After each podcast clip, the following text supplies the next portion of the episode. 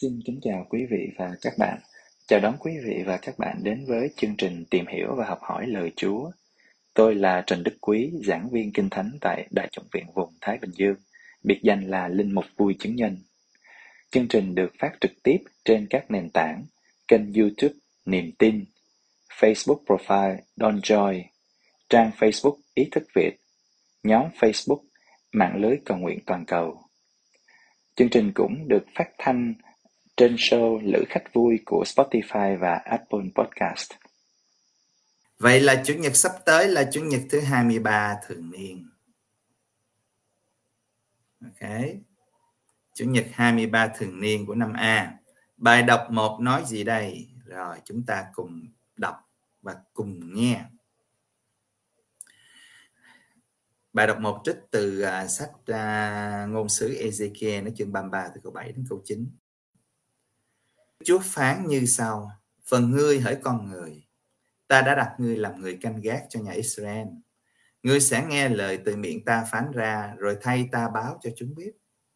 Nếu ta phán với kẻ gian ác rằng: Hỡi tên gian ác, chắc chắn ngươi phải chết, mà ngươi không chịu nói để cảnh cáo nó từ bỏ con đường xấu xa, thì chính kẻ gian ác ấy sẽ phải chết vì tội của nó, nhưng ta sẽ đòi ngươi đền nợ máu nó. Ngược lại, nếu ngươi đã báo cho kẻ gian ác phải từ bỏ con đường của nó mà trở lại, nhưng nó không trở lại, thì nó sẽ phải chết vì tội của nó. Còn ngươi, ngươi sẽ cứu được mạng sống mình. Ok. Rồi. Chúng ta hiểu thế nào đây? Đoạn này. Tôi thiết nghĩ là đoạn này như vậy là ý ý chính là đã quá rõ rồi. Nhưng mà thôi thì bây giờ cũng phải diễn giải cho bà con hiểu thêm chút xíu. Trước hết, ngôn sứ Ezekiel à, coi như là giao tiếp với nói chuyện với Chúa. Xin lỗi các bạn chị em. Và Chúa nói với ngôn sứ á, ngươi là người canh gác nhà Israel. Người canh gác là sao? Canh gác, canh chừng nữa. Thì lời Chúa ngày xưa nói với ngôn sứ Ezekiel đó, thì bây giờ là Chúa cũng đang nói với mỗi người chúng ta hôm nay đây này. Tại vì chúng ta đều có chức năng ngôn sứ. Tất cả chúng ta đều có chức năng ngôn sứ sau khi chúng ta chịu phép rửa tội. Ừ. Thì chúng ta cũng có chức năng canh gác. Coi như là Israel, bây giờ Israel mới là giáo hội, là gia đình Thiên Chúa nè, của chúng ta đang sống đây nè. À. Và nhiệm vụ của người canh gác là gì? Là tất cả chúng ta đây nè. Nhiệm vụ của chúng ta là gì? Là nghe lời Chúa và nhận biết sự thật và đi loan báo. Okay. Đó, đó là trách vụ của mỗi chúng ta. Người canh gác hay là vị ngôn sứ trước hết là phải lắng nghe lời Chúa và nhận biết đâu là sự thật, và rồi sẵn sàng lên đường để đi nói cái sự thật đó. Và chúng ta có trách nhiệm với anh chị em mình. Ok. Nếu thấy họ đi lầm đường lạc lối, họ sai lỗi, chúng ta có nhiệm vụ cảnh báo, nhắc nhở trong tình huynh đệ. Okay. À, chúng ta là anh chị em với nhau. À, chúng ta không thể bỏ thí anh chị em mình để cho họ coi như là lao xuống vực mà chết. Chúng ta làm mọi cách để giúp họ, đúng không? Để giúp cho họ hoán khải, nhận biết lỗi lầm của mình, những sai sót của mình, để rồi sửa lỗi, quay về đường ngay nẻo chính. À. Và lời Chúa nói rất là đanh thép, chúng ta vừa mới nghe đó. Nếu mà chúng ta nói mà họ không có nghe là cái đó là do lỗi của họ, đúng không ạ? Nghĩa là phần mình mình đã làm rồi, phần mình mình đã nhắc rồi, mình đã cảnh báo rồi. Còn bây giờ là anh chị em mình không chịu nghe thì cái đó là có nhiều tội là đổ lên đầu của người đó. Còn bây giờ mình im lặng, mình không nhắc nhở, mình không cảnh báo anh chị em mình khi chúng ta thấy họ sai lỗi, thì đó là Chúa sẽ đòi nợ máu của họ từ chúng ta. Chúng ta có trách nhiệm. À, đấy chưa? Ghê chưa? Có nghĩa là Chúa dùng những từ rất là nặng. Ta sẽ đòi nợ máu người. À, máu nó mà nơi người đó. Đòi nợ máu nó nhưng mà nơi người. Đấy. Chúng ta có trách nhiệm với cuộc sống của anh chị em mình. Cái chữ máu ở đây á, thật ra thì nó cũng chỉ có nghĩa đơn giản vấn đề là sự sống, cuộc sống, ok, chứ không phải là máu me này nọ đâu. Có nghĩa là trong sách thánh thường thì các dùng các cái hình ảnh là nói về máu á. Máu là sự sống, nó biểu trưng cho sự sống, cuộc sống. À, chúng ta mắc nợ cuộc sống của với, à, với anh của anh chị em mình, chúng ta có trách nhiệm. À, thấy người ta sai lỗi phải tiếp cận và nhắc nhở. Ok. Dĩ nhiên không phải là đến với một cái thái độ hùng hổ rồi coi như là chửi rủa rồi, rồi coi như là chỉ trích này nọ gay gắt, không phải. Tình huynh đệ à, góp ý sửa chữa, nhắc nhở nhẹ nhàng, nói cho họ biết. Chứ đôi khi nhiều khi họ bộ u mê lắm, họ không hề biết là họ đang làm sai. Chứ nếu họ biết thì họ đâu có làm, đúng không nào? Thế chúng ta phải nói cho họ, vì tình yêu, vì tình thương, sự quan tâm. Đó. Chứ bây giờ nếu mà sau này mà ra trước mặt Chúa đó, mà coi như là hả, lúc đó Chúa hỏi tại sao hồi trước con im lặng, con thấy anh chị em con làm sai mà con cứ im lặng, con làm lơ là như thế nào? Lúc đó trả lời sao?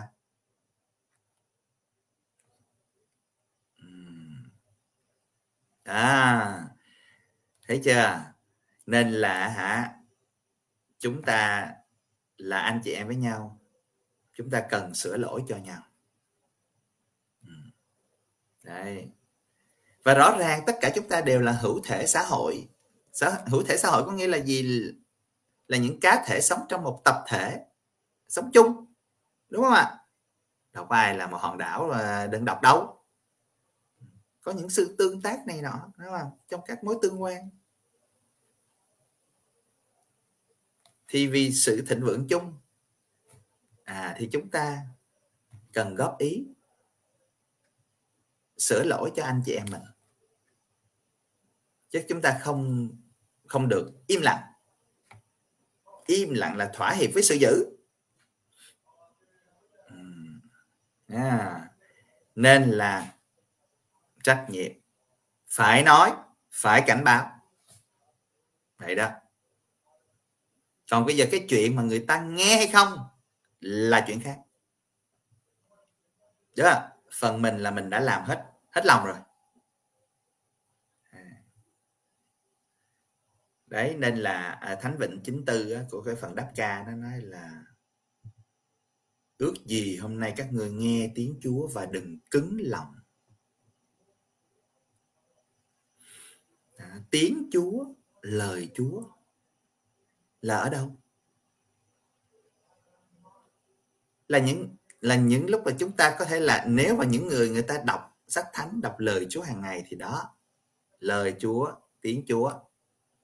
Đó là thứ nhất, đó là một. Thứ hai, lời Chúa, tiếng Chúa nói qua những con người cụ thể, qua những vị ngôn sứ, qua những người canh gác. Đó. Ví dụ như điển hình là Ezekiel nó bài đọc một này. Thấy chưa? Chúa nói nhiều cách lắm. À, Chúa nói trong cầu nguyện thinh lặng, Chúa nói qua sách thánh, Chúa nói qua những con người. Uhm. Còn bây giờ là do chúng ta thôi. Chúng ta có muốn thay đổi hay không? Có muốn hoán cải hay không? Chúng ta hoàn toàn có sự tự do. Đúng không nào? À, nhưng mà đó, vì là tình anh chị em huynh đệ với nhau thì chúng ta cần nói là chúng ta phải nói, và cũng không cần lặp lại nhiều lần, có thể là lặp một vài lần thôi, chứ nói nhiều ra chúng ra chúng nó ghét. Yeah. Nói là nói rồi, còn bây giờ là thôi, thì bây giờ để cái người đó họ tự họ sắp xếp đi thôi. À, nhưng mà mình làm hết trách nhiệm, à, là một người anh em, một người chị em trong gia đình Thiên Chúa, à, thì là chúng ta làm tròn cái bổn phận của mình. Ok, đó là bài đọc một. Chúng ta sang bài đọc hai.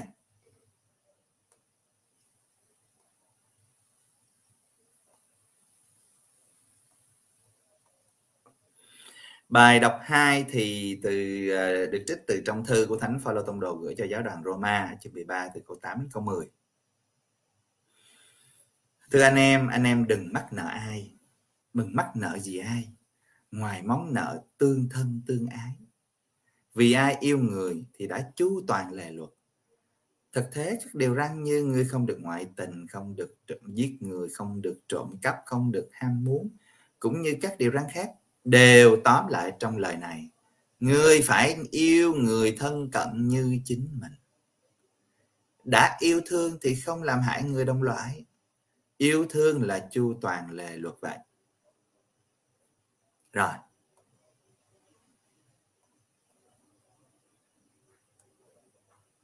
bài đọc hai này ngắn gọn, quá rõ luôn.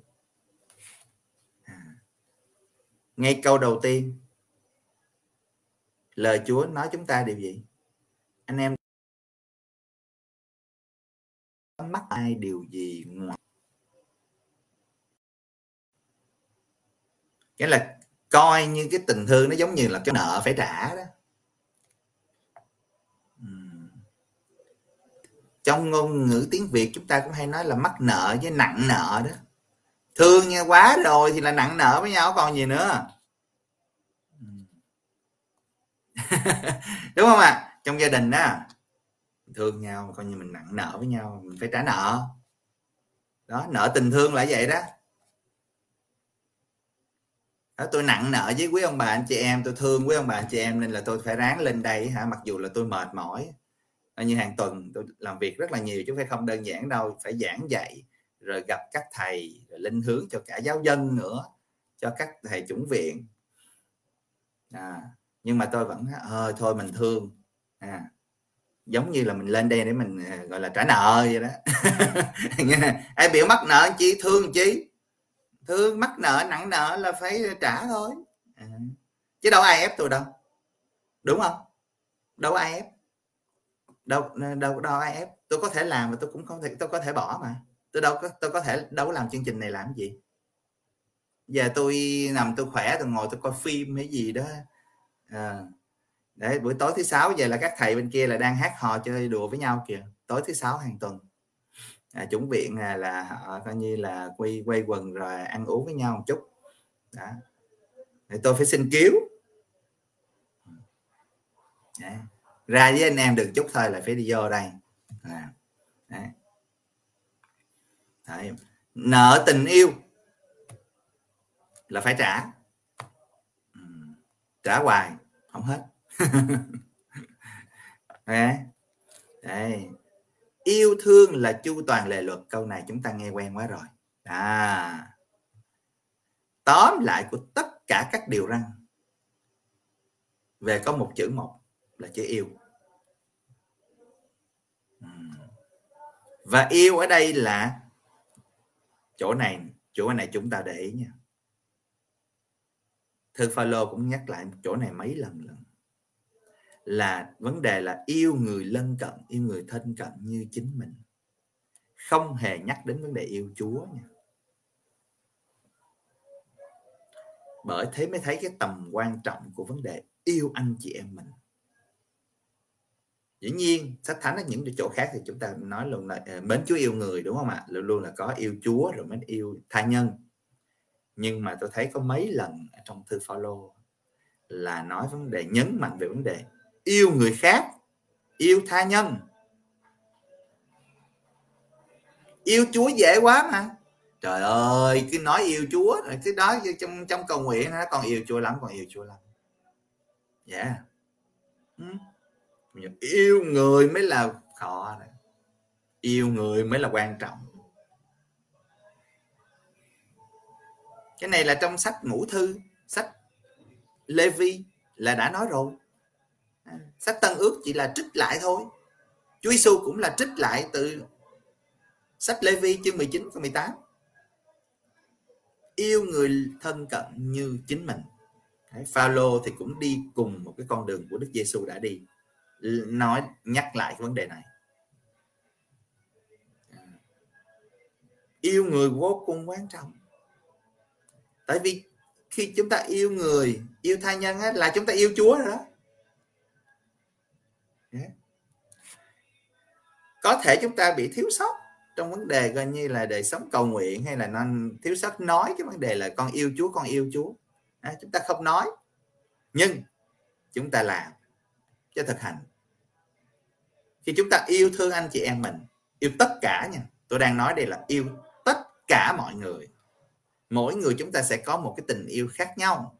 Dĩ nhiên yêu cha mẹ, yêu anh em nó sẽ khác với lại những yêu như hàng xóm hay là uh, yêu kẻ thù, đúng không ạ?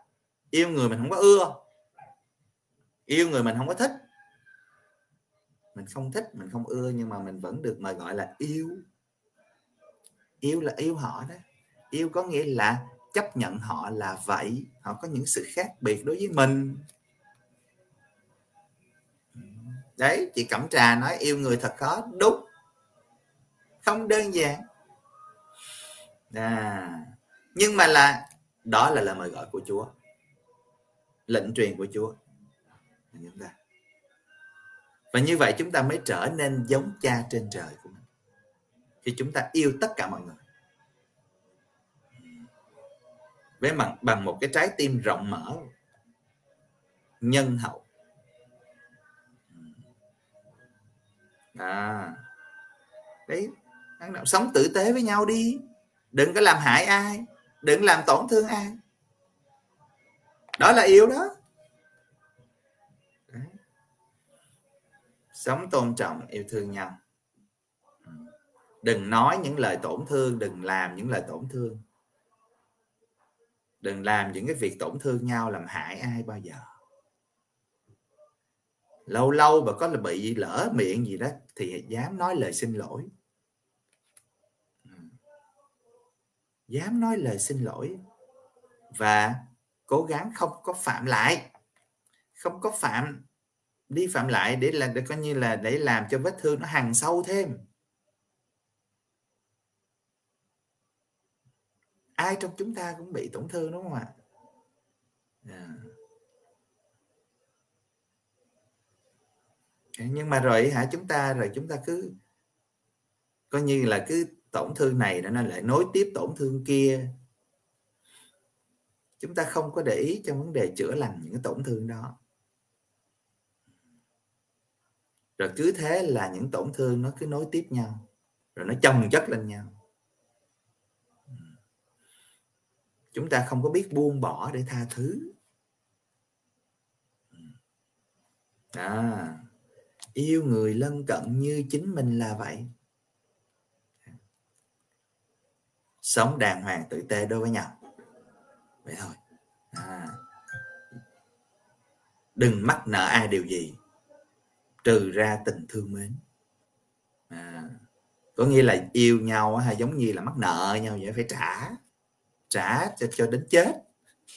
À, tại thương rồi, yêu rồi, thương rồi, yêu rồi thì phải trả thôi, không có cách nào khác chứ.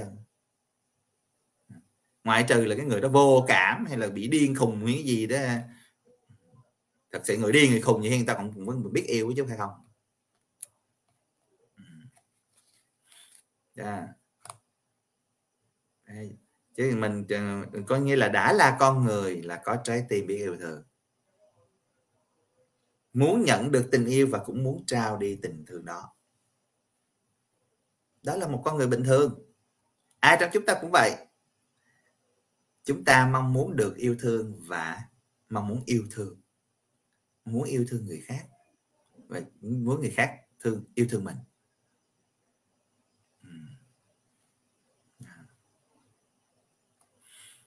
Nhưng mà khổ nổi là đôi khi là chúng ta coi như là bị những cái tổn thương rồi ra đâm ra là chúng ta co mình lại, chúng ta không dám yêu nữa, chúng ta sợ yêu, chúng ta phòng thủ. Thì cũng dễ hiểu thôi, bị biết bao nhiêu vố rồi, bị biết bao nhiêu vố rồi, tổn thương bao nhiêu chuyện rồi, đâm ra là tâm hồn đóng kín, rất đáng thương và tội nghiệp. Tôi đã giúp cho rất nhiều trường hợp đến với tôi là họ không thể yêu được nữa, họ nghi ngờ tất cả, họ quá thất vọng, họ quá tổn thương. À. Thế thì là mời gọi buổi lời Chúa dành cho chúng ta đó thôi. Chúng ta hãy cố gắng chu toàn lề luật bằng một chữ yêu thôi. Yêu hết, yêu thương tất cả, đón nhận tất cả. Người dễ, người khó, người già, người trẻ, người nam, người nữ, người giàu, người nghèo, nói chung tất cả. Người mình ưa hay người mình không ưa. Để rồi là đó, có nghĩa là chúng ta đi cái đường đó mới là con đường đúng đắn. Đó là con đường của Thiên Chúa, đường lối của Thiên Chúa. Khi Thiên Chúa yêu thương tất cả chúng ta, cho dù chúng ta có là như thế nào đi chăng nữa. Thì đó, thì chúng ta đi vào cái con đường đó đó. À, thì chúng ta tự à, ai biểu chúng ta tự vỗ ngực xưng tên mình là Công giáo, mình là Kitô giáo, mình là là, là Kitô hữu đâu. Mình mang danh là của Chúa Giêsu Kitô, là môn đệ Chúa. Thì đó là con đường chúng ta phải đi thôi. Còn không muốn thì thôi, mời ra chỗ khác chơi. Ừ. Đấy, yêu đến cùng, yêu đến nỗi mà chấp nhận cái chết như Đức Giêsu Kitô luôn ha. Chúa Chúa bị người ta tước đoạt hết tất cả. Coi như là danh phận và danh danh dự của Ngài, lột sạch quần áo chết treo trên thập giá như vậy. Yeah. Thì là Kitô hữu thì chúng ta không có lựa chọn nào khác cả. Đôi khi rất là đau, đôi khi rất là đau chứ phải không, nhưng mà vẫn phải yêu. nên nên là thôi thì xin Chúa ban ơn thêm sức cho mỗi chúng ta. Chắc chắn rồi, Chúa chắc chắn là đồng hành với chúng ta trên con đường yêu thương, tại Ngài là tình yêu mà, là Ngài sẽ thêm ơn cho chúng ta, giúp sức cho chúng ta để chúng ta yêu tới cùng. Ok, đó là bài đọc hai. Thế thì bây giờ chúng ta sang bài tin mừng.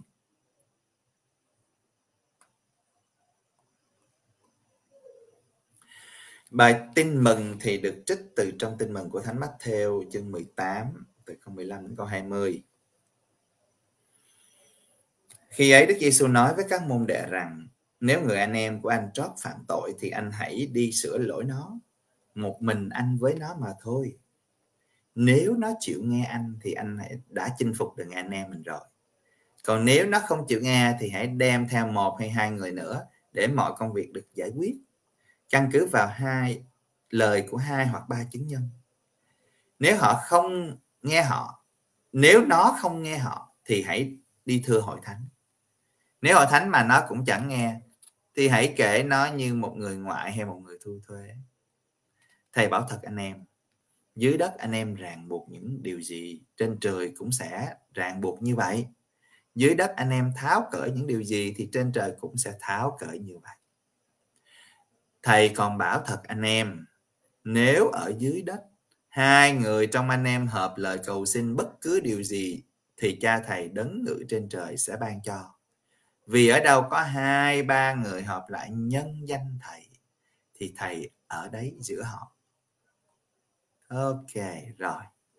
Chúng ta cùng nhau tìm hiểu đoạn này. Uhm. Sống trong một cộng đoàn chắc chắn sẽ có những cái đụng độ xích mích. Thì cộng đoàn Kitô hữu à, tiến khởi những cái thời đầu đó thì cũng thì cũng tất cả cộng đoàn nào cũng vậy, từ thời coi như là có con người thì đã đã cũng có rồi, có sống chung là có va chạm, có đụng độ, đúng không ạ? À, nên là cần phải có một cái gọi như là thủ tục tiến trình trong vấn đề sửa lỗi anh chị em mình, và bài tin mừng hôm nay cho chúng ta biết điều đó. Trình tự sửa lỗi ba bước.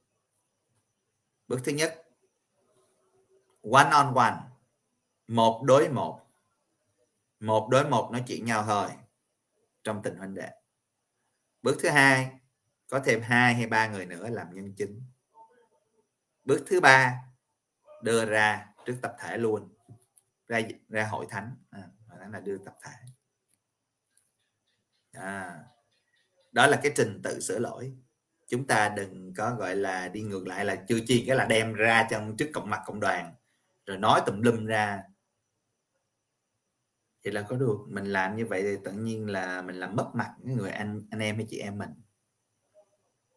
Chuyện gì hay chưa chẳng đáng là cái gì hết mà tự nhiên nó đưa ra trước hội thánh, trước trước cộng đoàn, trước tập thể. Đúng không? À thì đã Chúa, lời Chúa dạy chúng ta đi từng bước một.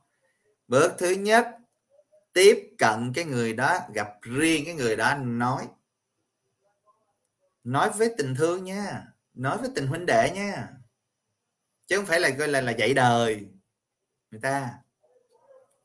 Ừ. Đúng không ạ? Đó, để gặp riêng, nói chuyện chân tình, rất chân thành với nhau. Thứ hai, tại tại vì qua cái bước thứ nhất là không được rồi, cái người đó không chịu nghe mình. À, thế thì chúng ta cần có phải có thêm hai hay ba người nữa. Đúng không ạ? Thứ nhất là cũng là thêm cái sự khôn ngoan với những cái sự quan sát của hai ba người kia nữa, thì họ sẽ biết, à, họ sẽ có những cái góc nhìn của họ về cái người, cái sai lỗi của anh em mình. Đúng không ạ? Và họ cũng sẽ thêm những cái lời khôn ngoan góp ý cho mình thêm. Ừ, góp ý cho cái người mà gọi là phạm lỗi. Đó. Ở đây là không phải là đấu tố nhé. À, chỉ có nghĩa là lắng nghe nhau, lắng nghe các phía, các bên, cái người nhân chứng đó, đó. Chứ cũng không phải là cái người uh, hai ba người này đem vô với là uh, đứng về phe mình cái dập cái người kia luôn mà không được. Cái đó là bậy. À, cái người nhân chứng đó cứ hiện diện nghe đã rồi cứ phân tích cho cả hai phía. Thí dụ vậy, thí dụ khi mà có hai hai bên đang gây gổ tranh chấp gì với nhau đó. Đấy, thì bây giờ phải có một ít nhất là hai người, một người thứ ba nữa, nhưng mà thường thì nên nó ở trong ở trong sách thánh là luôn nhắc đến vấn đề hai, từ hai đến ba, tại vì hai ba mới là làm đủ, mới làm chân chính, chứ một thì vẫn có cái sự chủ quan, đúng không nào? Phải có hai người, ít nhất là hai người, hai ba người, thì có nghĩa là họ sẽ có những cái nhìn coi như là tạm thời gọi là khách quan. Chứ mỗi ai thì chúng ta cũng sẽ chủ quan.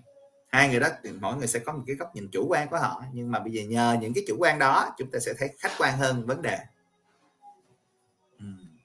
Chứ chúng ta không phải là coi là kéo người vô rồi bắt đầu gọi là chỉ trích rồi lên án cái người kia, đứng coi như tất cả mấy nhân chứng đứng về phe, không được. À, khi đưa ra tập thể cũng vậy,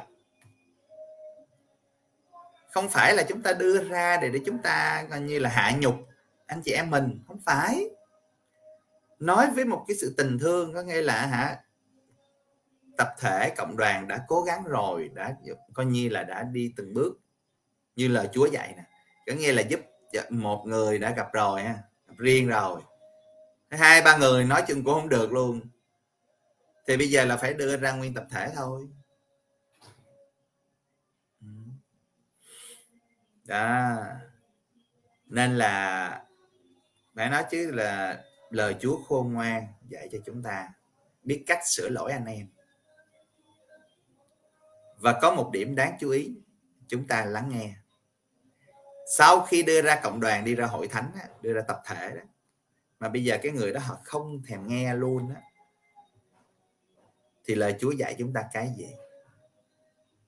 Hãy coi người đó như người ngoại, như một người thu thuế tội lỗi.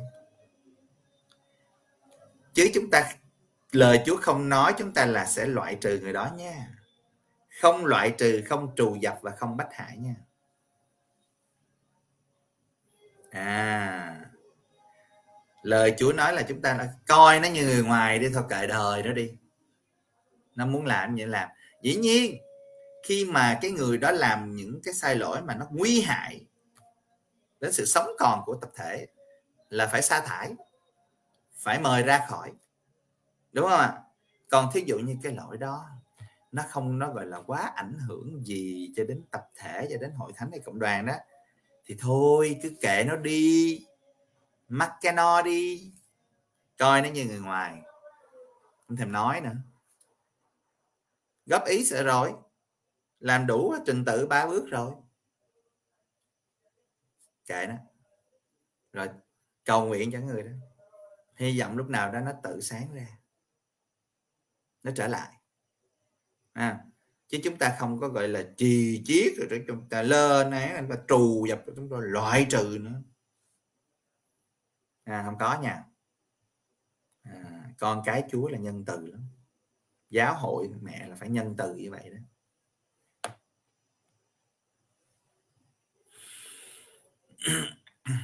Rồi cái đoạn sau của bài tin mừng đó, chúng ta thấy nó vấn đề ràng buộc và tháo cởi. À, chúng ta để ý có một chỗ khác ở trong tin mừng thì Chúa chỉ nói với lại Phêrô. À, còn chỗ này là nói chung cho tất cả các môn đệ. Nghĩa là gì? Sự tha thứ, ơn hòa giải, nó chỉ không, nó nó gọi là nó không phải là độc quyền của các linh mục và giám mục. À, qua bí tích hòa giải, mà là tất cả chúng ta, tất cả chúng ta đều được Chúa mời gọi sống sự hòa giải. À, nó nằm trong khả năng của mình mà, nó nằm trong quyền năng của mình mà. Ủa, mình muốn tha thứ hay không là do mình mà, đúng không? Ai đã phạm lỗi với mình thì bây giờ là mình là người muốn tha hay không, ràng buộc hay tháo cởi là do mình. Và hẳn nhiên là Chúa muốn chúng ta tháo cởi, chứ Chúa, Chúa không muốn chúng ta ràng buộc nhau.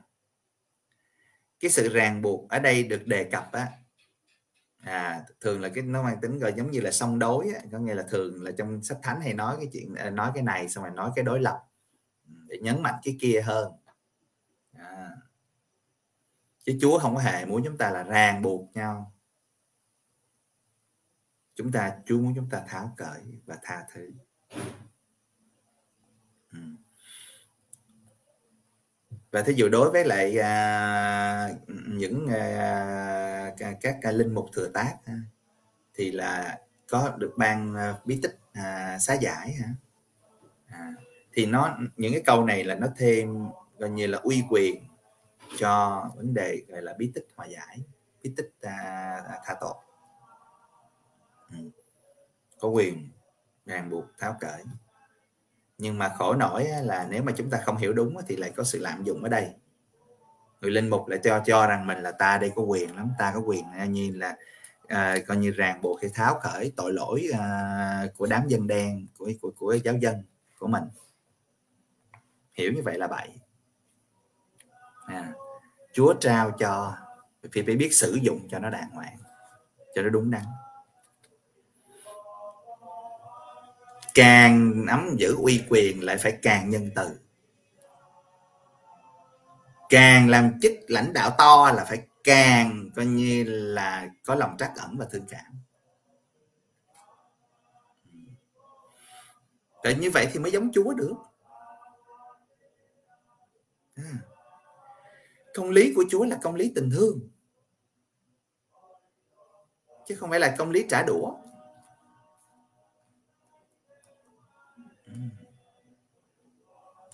Đó, nên là Chúa muốn mời gọi tất cả chúng ta sống sự tha thứ, biết tha thứ cho nhau. Dĩ nhiên trước hết là, là các các linh mục, giám mục, những người như là nghe giải tội và ba ơn tha thứ cho người khác. Nhưng mà mỗi chúng ta đó nè, mỗi người giáo dân đây nè, là cũng sống cái ơn hòa giải đó, tha thứ cho anh chị em mình, tháo cởi cho anh chị em mình. Mà tha thứ đó, tháo cởi đó là đâu phải là vì cái người kia, vì mình á. Ai biểu ôm giữ chi cho nó mệt, ôm giữ trong người nó khó chịu, đúng không ạ? À? À, rồi xong rồi nó mất năng lượng đi, mất bình an đi. Tại sao cứ phải thù hận? Không tháo cởi đi, tha thứ đi, để sống vui bình an. À, hơi đầu mà cứ giữ những cái sự hận thù mãi trong người làm chi? Chúa thương mình, Chúa muốn mình như vậy đó, là không, đừng có gọi như là ôm giữ những cái hận thù, ghen ghét gì đó của ai trong trong người mình. Tha thứ hết. Và điểm cuối cùng của bài tin mừng là Chúa nói vấn đề hai ba người họp lại nhân danh Thầy cầu nguyện và cầu xin thì Cha sẽ ban cho. Chắc chắn là như vậy rồi. Khi có cái sự đồng tâm nhất trí, hiệp nhau cầu nguyện đó, thì chắc chắn Thiên Chúa ở giữa. Tại vì Thiên Chúa là đấng hiệp nhất, là đấng quy tụ. Và những lời cầu nguyện hay cầu xin của mình nhân danh Đức Giêsu Kitô, nhớ kỹ nha, chứ không phải là bất cứ lời cầu nguyện nào mà cái hai ba người họp lại xin Chúa là Chúa cho. Chú hai ba đứa mà coi như là ham trúng vé số là đó, giờ hai ba đứa gom lại xong rồi nói xin Chúa cho, cầu xin trúng vé số, cầu hoài không được. Tại cái đó có nhân danh Đức Giêsu Kitô không? Cái đó có thực sự là nhân danh Đức Giêsu Kitô không? Hay là ham hố tiền bạc? Nhân danh Thầy, nhớ kỹ điều đó, nhân danh Đức Giêsu Kitô. Nhân danh ở đây không phải là ờ chúng con cầu xin cho chúng con được trúng số, nhân danh Đức Giêsu Kitô. Ồ rồi nói rồi đó, cầu nguyện rồi đó, mà sao Chúa đâu ban đâu, Thiên Chúa Cha đâu ban đâu. Mọi người có hiểu nhân danh Thầy, nhân danh Đức Giêsu Kitô là cái gì không?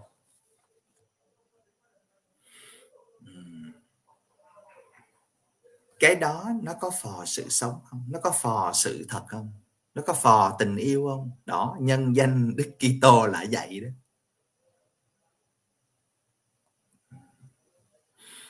À, nếu quả thực đó là những cầu, lời cầu nguyện để đem lại cho một cái sự gọi như là thăng tiến, sự sống, tình yêu, công lý, sự thật, thì chắc chắn Chúa sẽ ban cho. uhm. Cách này cách khác chúng ta có thể là chúng ta không thấy ngay, nhưng mà rồi một ngày nào đó chúng ta sẽ nhận ra. Chứ Chúa không bao giờ bỏ lơ những lời cầu nguyện của tất cả chúng ta. Chúa nghe hết á. Đó, nhưng mà quan trọng chúng ta có cầu nguyện nhân danh Đức Giêsu Kitô không? Hai ba người họp lại cầu nguyện có đàng hoàng đúng đắn không? Hay là toàn là ích kỷ lợi lộc không? Cầu xin gì? Cầu xin đó, cầu xin cho vấn đề cho riêng tư mình, cho gia đình mình, cho nhóm của mình. Đúng không ạ? Đấy. Thì là hả, cái điều đó là coi chừng chúng ta đang ích kỷ mà chúng ta không biết, không ý thức.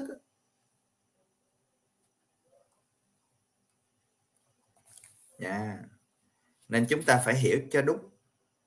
Nhiều người nói chợ cha xong con thấy con cầu nguyện hai ba người, gia đình con cầu nguyện gom vô ba năm sáu bảy người, chục người luôn, xin hoài chung cho nói xin gì, có hiểu đang xin gì không vậy? Có thật sự biết là mình đang xin gì không?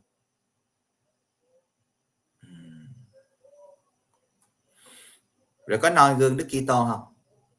À, có sống theo những lời Đức Kitô dạy không? Sống theo cái cuộc đời mà Chúa Giêsu đã sống chưa? À, đấy, thấy chưa? Nên là chúng ta đừng đừng có vội mà trách Chúa. Nhìn lại mình trước đã. Đấy. Đó, nói tóm lại là các bài đọc lời Chúa ngày hôm nay nhắc nhở cho chúng ta về vấn đề sửa lỗi anh em. À. Và tất cả chúng ta đều có trách nhiệm ngôn sứ là phải nói sự thật. Là cần phải cảnh báo và nhắc nhở khi thấy anh chị em mình sai lỗi. Chúng ta phải lên tiếng. Vì chúng ta có bổn phận giải trình trước mặt Chúa. À. À, chúng ta có trách nhiệm với cuộc đời của nhau. Và lời Chúa coi như hôm nay cũng là một lời mời gọi để chúng ta hoán cải, để chúng ta thay đổi. Những người đang làm những sự sai lỗi thì nhận ra lỗi lầm mình để rồi thay đổi, đừng làm nữa. Những người trước giờ vẫn thấy rằng là mình im lặng, mình không có dám nói ai hết. À, mình thấy sai mà mình cứ im. Giờ chúng ta phải hoán cải là chúng ta phải nói. Vậy là hoán cải đó. Không có sợ hãi nữa. À, thấy nhà cầm quyền làm những chuyện sai trái. Bây giờ chúng ta có cái Facebook làm gì, có YouTube làm gì? Đăng sự phản đối. Ủa, mình là ngôn sứ mà, làm gì phải sợ? À, mình nói vào vấn đề. Mình đừng đụng mấy ổng, nhưng mà mình nói vào những cái vấn đề đó. Đây. Chúng ta phải hoán cải. Chứ chúng ta càng cái sợ hãi sợ hãi đó là người ta làm tới và sẽ đi tới diệt vong. Đó. Bây giờ tạ ơn Chúa là chúng ta có mạng xã hội, đúng không ạ? Chúng ta cần lên tiếng. Bấm một cái share của ai đó, đôi khi chúng ta chẳng có cần nói cái gì nhiều, chẳng cần viết cái gì, bấm share, bấm chia sẻ. Nhiều khi một cái like, một cái bấm thích like thôi mà không dám bấm.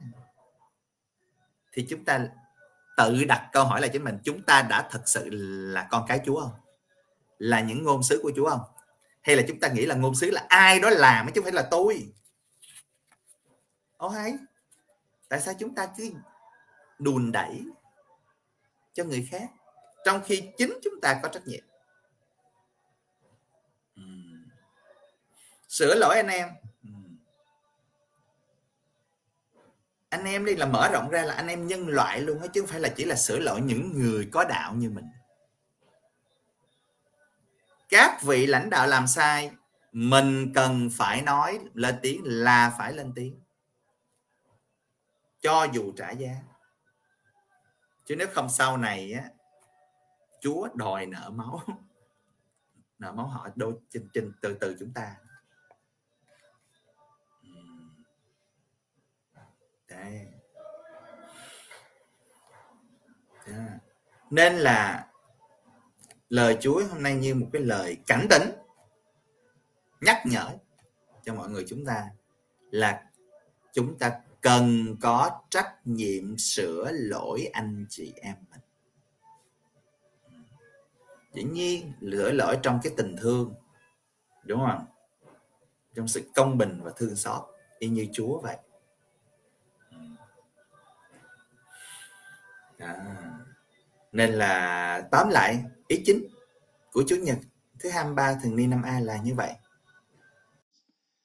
Xin chân thành cảm ơn tất cả quý vị và các bạn đã chú ý lắng nghe. Để góp phần loan báo tin mừng và nâng dậy niềm tin, xin hãy bấm like, share hoặc chia sẻ kênh. Để nhận được những thông báo cập nhật mới nhất của kênh, xin hãy bấm đăng ký kênh. Xin chân thành cảm ơn. Nguyện xin Chúa chúc lành cho tất cả quý vị và các bạn. Và bây giờ, xin chào và hẹn gặp lại. Bye bye.